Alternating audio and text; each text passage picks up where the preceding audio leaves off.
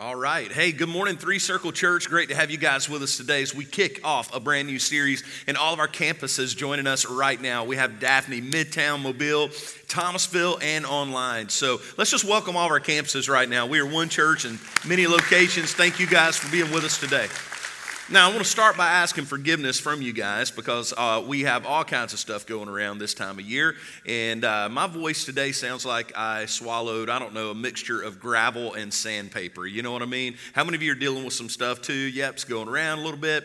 So uh, I'm going to be preaching with a Ricola in my mouth. Now, we are not a production here, we're a church. So I know you're going to be okay with that. But every now and then you're going to hear it rattling around on my teeth. And you just, you just see that as a nice creative element to the service service today, all right? It's just a real nice thing, and I just wanted to bless you with that today, okay? But if I don't do that, I'm not going to survive, and one of you guys are going to have to do this. And uh, so let's just let's just roll with the Ricola. Y'all good with that? All right.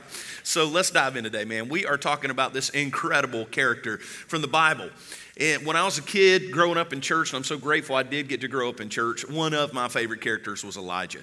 Elijah walks off the pages, walks into history just on fire, literally, it feels like, right? This man, the, the events of his life are so amazing. And I've looked forward to doing a series on him for a long time. And so we're going to dive into him today. Now, to understand a character, a few things I want to tell you. First of all, our goal during this series is not to learn about Elijah, that is the secondary goal. The primary goal is to see Jesus in the gospel through the life of Elijah, and that would be kind of our rubric, if you will, of how we approach the scriptures at Three Circle. The whole Bible points to Jesus, including Elijah, in the events of his life. That's why his story is in the Bible to point us to Christ. And Elijah does point to Jesus, and his life does point to the gospel. So that, that is very important for us to understand. We will learn about God by looking at how Elijah interacted with God and how God interacted with Elijah. So that, that is very important for us to understand. Also, it's important to understand that to, to study a character in the scriptures, you have to understand their context. And so, before we dive into Elijah today, I want to tell you a little bit about the context. So, Elijah is going to be a prophet in the northern kingdom of Israel. Now, we've talked about this a lot, but Israel was all together, and then it split because of bad leadership. There became a southern kingdom and a northern kingdom. So, the country split, made them more vulnerable. Then they have two sets of kings going on, right? And in the northern kingdom, Israel, is where Elijah is going to show up. And the reason Elijah has to step in as a prophet and confront what's going on is because of a very evil king, and his name is Ahab. Okay, maybe you've been around church or the Bible long enough to remember who Ahab is. But let me tell you, Ahab, to condense his story, I could tell you so much more, was a horrific king. In fact, the Bible says, you go look it up in First Kings, the Bible says no king had ever intentionally done more to anger and provoke the living God than Ahab. I wouldn't want to be him, would you? No king, and there have been some bad ones, had ever gotten close to being as wicked as this guy.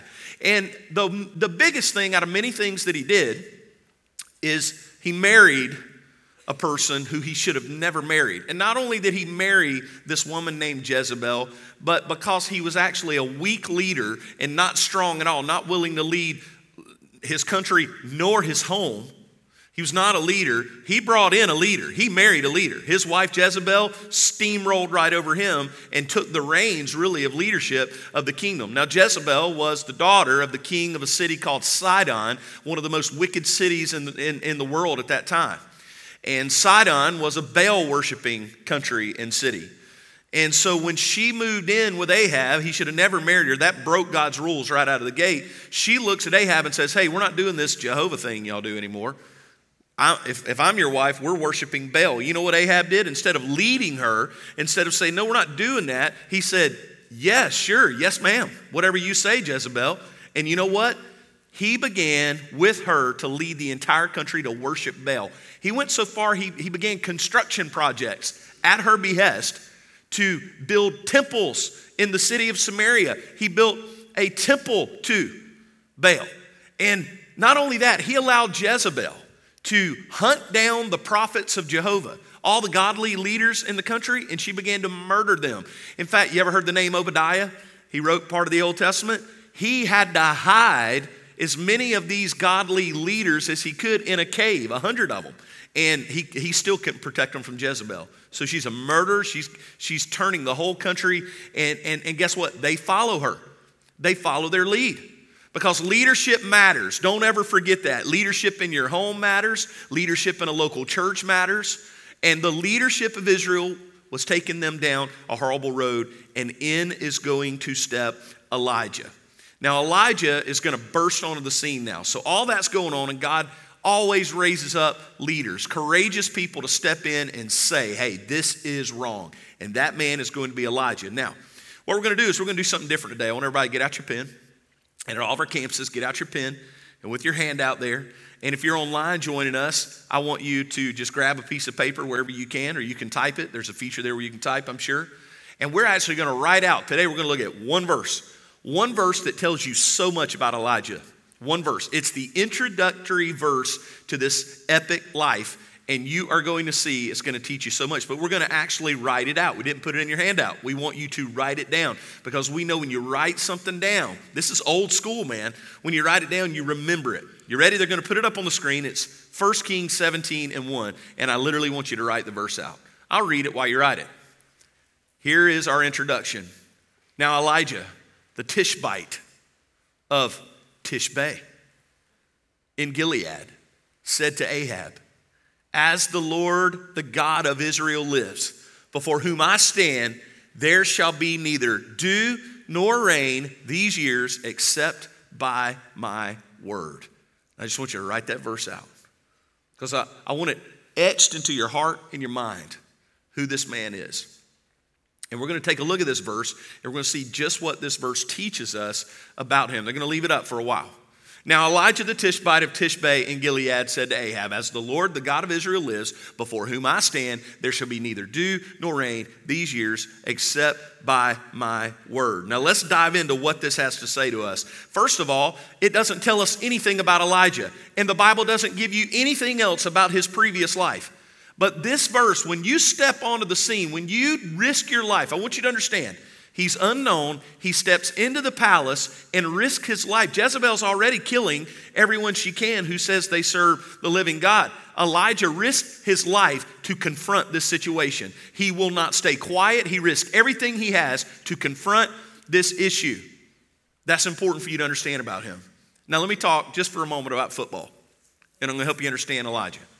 All right, so four years ago, an unknown, I mean, people had heard about him, but he hadn't gotten to play all year. Alabama ends up in a national championship game in the first half against Georgia. Jalen Hurts was playing awful, and we were losing the game. And at halftime, Nick Saban, if you're not if you're an Auburn fan, it's okay. I love Auburn too. So we're just talking talking football for a second. It's going to help you understand. Nick Saban decided I'm going to put this un, this guy that no one knows but I know him. I'm going to put him in.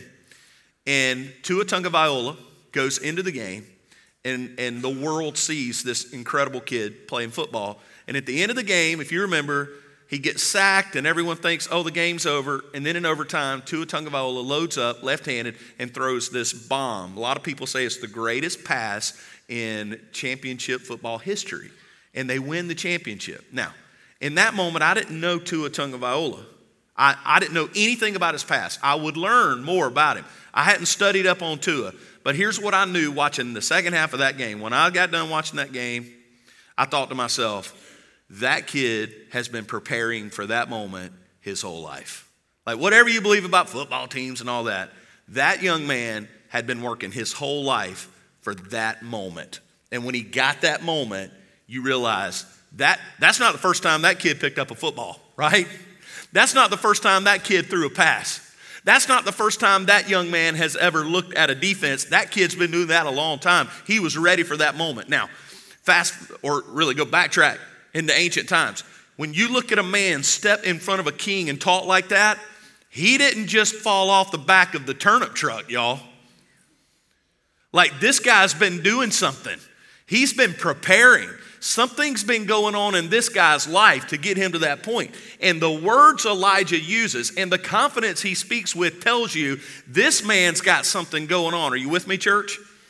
You know, you don't have to know everything, but you know this guy not a normal dude. This guy's been preparing for this moment. And this moment tells you so much. First of all, I want you to see that he is confronting and risking his life against this godless king and his wife Jezebel.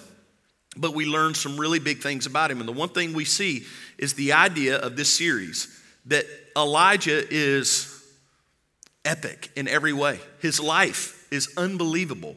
Yet, what you're going to find, and you have to remember about him, is that he's a normal guy. And you're going to see Elijah react in ways that you and I react to stuff. I don't want to turn, it would, it would delude him for us. It would delude him. It would, uh, it, it would take away from him for you to remove his humanity. Don't turn him into an avenger. This isn't a movie. He's not Thor. He doesn't have superpowers. He's a man. He's a dude. He's breathing real oxygen. He's just like you and me, and I'm going to prove that to you before this sermon is over. So, as we look at his life, I want you to remember that you and I can experience this epic nature in our lives as well. Elijah is what it looks like when a man surrenders his life to an extraordinary God. When a normal human puts their normal little life in the hands of an extraordinary God, amazing things happen. So, what do we learn about Elijah today? Well, the, a few things, and this is what I want you to get. You need to adopt all of these things we learn in verse 1 about Elijah. They are crucial to the life of every believer. These things, these four things we're going to learn from verse 1 about Elijah. And what's the first thing we learn about him? This Elijah had a biblical view of God. The first thing we learn about Elijah right out of the gate is that he had a biblical theology, if you will. Theology means the study of God. he had a biblical view of that. He wasn't getting his information from someone else, he got it directly from God. He clearly had studied the scriptures. And he believed rightly about God. A.W. Tozer, great writer, says this about what we believe about God. He says the most important thing about a human is what they think when they think about God. And we have all kinds of ideas in our culture if you let them feed into your thinking about God that could be detrimental to you. It is very important that you think, think rightly about God. Understand here at Three Circle, our goal is not to entertain. Our goal is not to just be creative, for you to leave going, my church is awesome and, and all that stuff. No, man, our life goal and our ministry here is to introduce you and to connect you to God and for you to rightly think about Him and for you to correctly think about Him because I believe He is worthy of that. I believe He is worthy for all of us to get to know, right? So, yeah, amen, church. So then, Elijah obviously has spent his life up to this point getting to know God because in a culture that has turned away from the living God and has turned to a false God, Baal, the whole country is worshiping Baal now. Elijah has, has not done that. He has stayed true to the living God and he says things about the living God that are right. And the first thing we see here, listen to what he says. He says, As the Lord the God of Israel lives before I stand.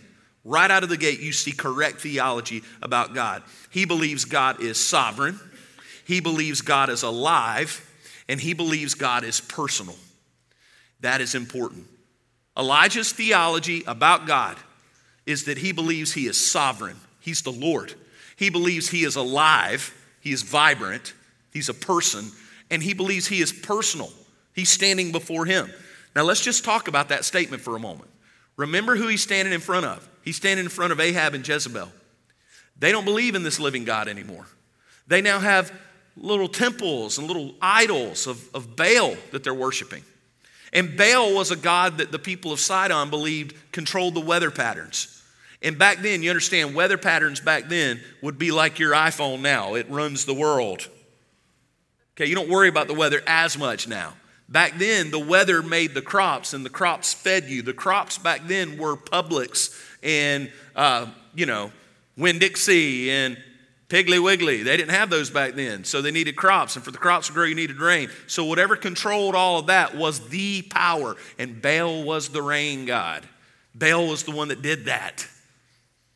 And so when Elijah stands before them, he reminds them of what he believes. The first thing he says is, I serve, I am standing in front of you, and he says, as the Lord, the Lord. Listen to that. One. He doesn't say, I serve a God. He doesn't take God, his God, and put him alongside of Baal and all the other false gods of the world. He doesn't say, I serve one of the gods of this world. He says, No, no, I serve the God, and he is Lord, which means He's over all things. Elijah understood he was over all things. Notice Elijah doesn't introduce himself. The scriptures does that. Elijah isn't there to make a name for himself. He doesn't walk in and go, "Man, I'm a bad man. Don't mess with me." He doesn't do that. He doesn't tell anyone his name. He just walks in. The Bible does tell us what he looks like. He, he has such a distinct appearance. There's one description of him in the Old Testament, and it talks about the fact that he had a leather hide that he wore with a belt around it, and his hair was a little crazy. Remind you of anybody? John the Baptist. And when John the Baptist came on the scene, you're going to learn that Elijah didn't die. That's a whole story we'll tell at the end of his life. Everybody thought, he's back because John the Baptist looked exactly like him and sounded like him and didn't comb his hair kind of like Elijah. So Elijah steps on the scene, and it's not about him. He comes in, he looks at the king, and he says, You don't know who I am. Doesn't matter. Let me tell you who I serve the one and only God, and he is sovereign. That means you're not. Do you understand? He is standing before ultimate power on earth, Ahab. He can kill people. And he says, you're not the ultimate power. You're not the Lord. You're not the king, and really, God is the king. Do you, do you, hear how powerful that is? Very remnant. How does he point to Jesus? Because Jesus stood before Pilate. Jesus dripping with blood. His body is torn to pieces. Pilate says, Don't you know I have the power to crucify you? And Jesus says, You have no power over me.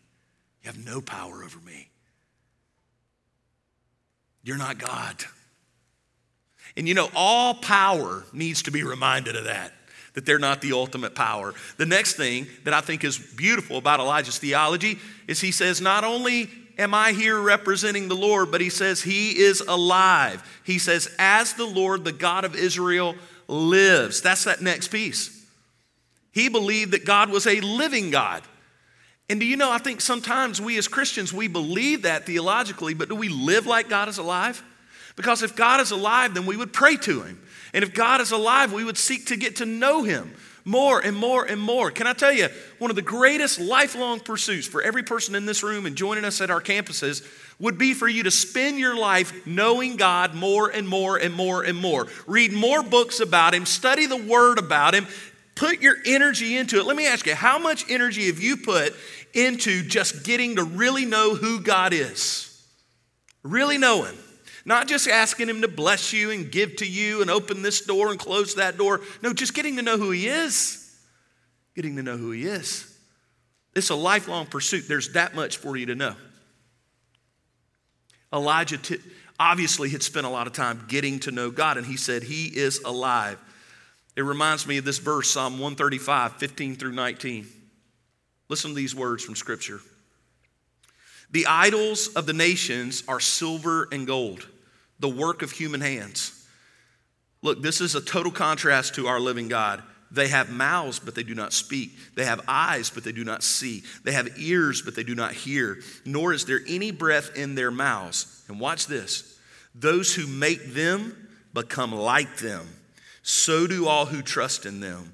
O house of Israel, bless the Lord. O house of Aaron, bless the Lord. Why does, why does David start this psalm talking about how bad idols are, but just suddenly he goes, bless the Lord? Because the writer of Psalms, as he's writing about dead religion and dead idols and things that can't give you life and things that can't help you, when his thoughts turn from that to the brilliance and wonder of a living God, he can't do anything but say, worship the living God who breathes breathes, who sees, who hears, who is active, who stepped into human flesh for us as humans. Church, we have a living God, and He's not a statue, and He's not just a name or an idea. He is alive, and He's our God, and we can know Him and serve Him. That's what we're talking about today. That's who Elijah is. So Elijah looks at Ahab and he says, We don't have a dead God, we have a living God. He's alive. You can know him, you can hear him, you can talk to him, you can feel his presence. He's not a statue sitting in the back of a false temple, he's alive. And he's personal. He says, And this God, I stand before him. And I'm sure Ahab's thinking, No, you're not, Elijah. You're standing before me. But Elijah looks at him and says, I'm not even standing in front of you. You're not my authority. That's what he's saying. He's saying, I know I'm physically standing in front of you and your wicked wife. But I stand before God.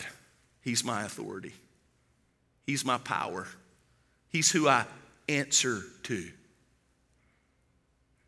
I want to remind you as Christians today, living in a world that we live in, that at the end of the day, you ultimately answer to the living God. That's who we answer to.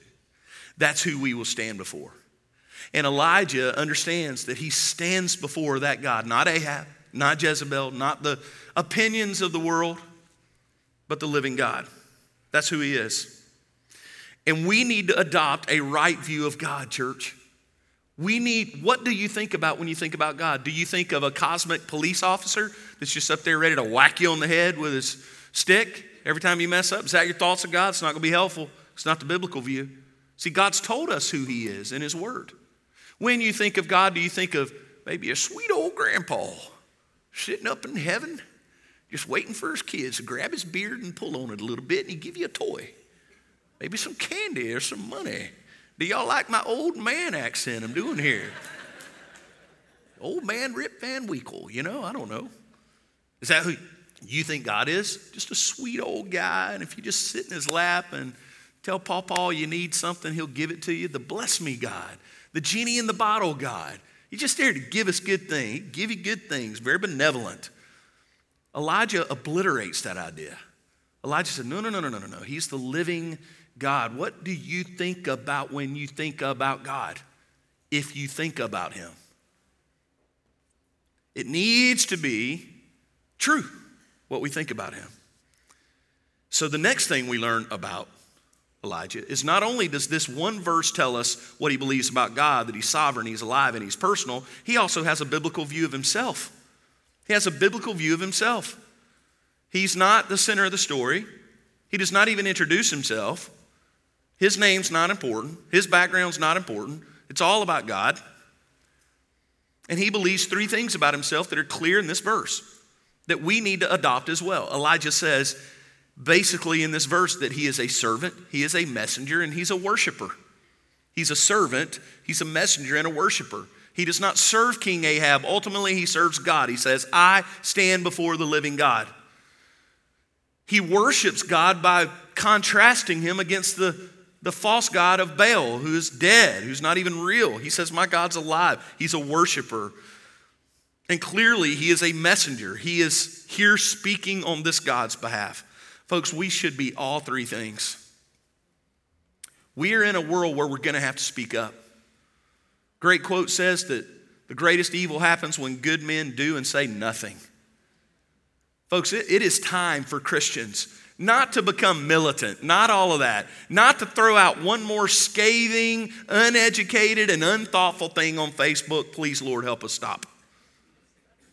No, to be thoughtful and talk to people and be vibrant and joyful in your faith and truthful in what you speak about God. Elijah saw himself as a servant of God. He says, I stand before the living God. Do you see yourself as a servant? One great old adage says this people love to, to be a servant until someone treats them like one. People love the idea of servanthood until someone treats them like they're a servant. Do you really want to serve God? Do you see yourself serving God? Do you want to do what He wants you to do? Do you want to seek His will in the earth? What is your priority? Elijah saw himself as a servant, so much so that he's willing to risk his life. His life could have ended in that moment. He also saw himself as that messenger, speaking on God's behalf, speaking into a situation. Let me ask you are you willing to do that? Or do you just sit back and go, mm, that's tough? At your office, at your school, in your home, do you speak into situations with grace and truth, with love? Do you do that? Elijah was willing to. He was willing to stand when no one else would for the truth. And he was a worshiper.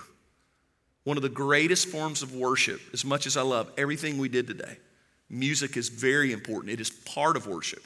But another form of great worship of God is to think and speak rightly about Him. That is very good. That really lifts Him up.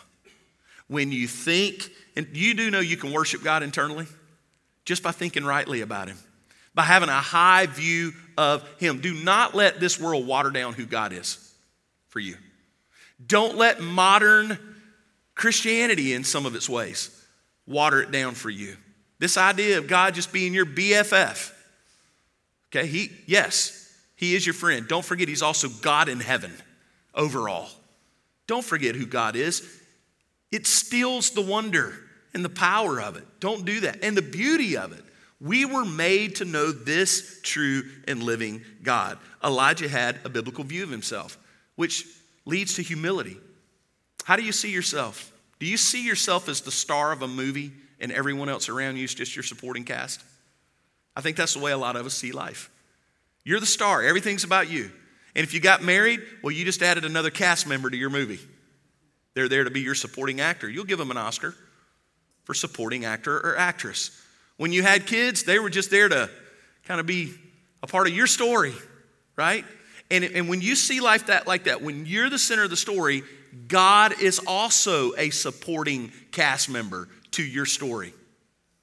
Because then God becomes the one who needs to bless you along your journey and give you what you need along your journey and give you success on your journey and comfort on your journey. When you're the center of the story, everything else is supporting you. but let me help everyone in here. You and I, not the center of the story.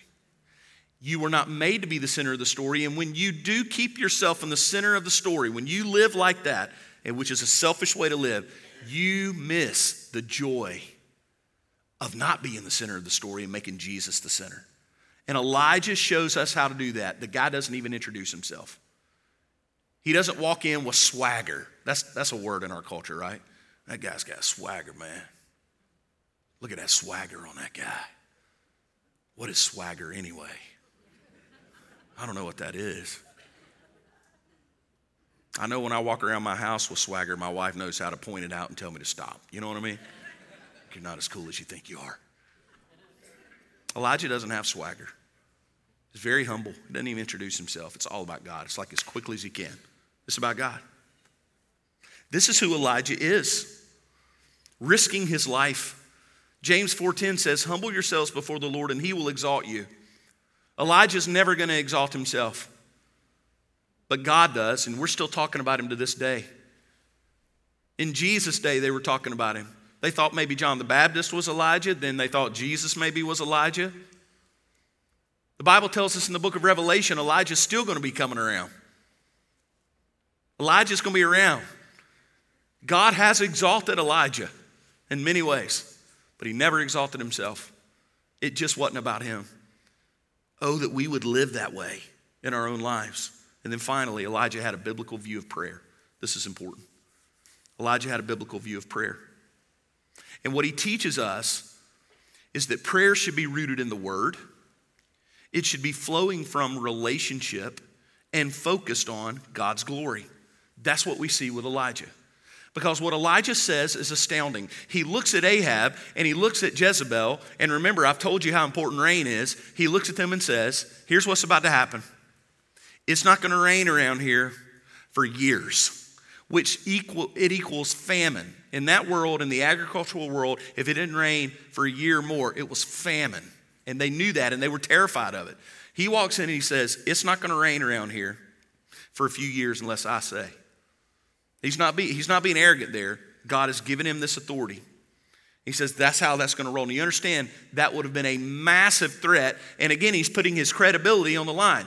And now, let me help you understand how Elijah teaches us that he understands biblical prayer because most of us think that Elijah just walked in and said, You know what? It's not going to rain around here anymore.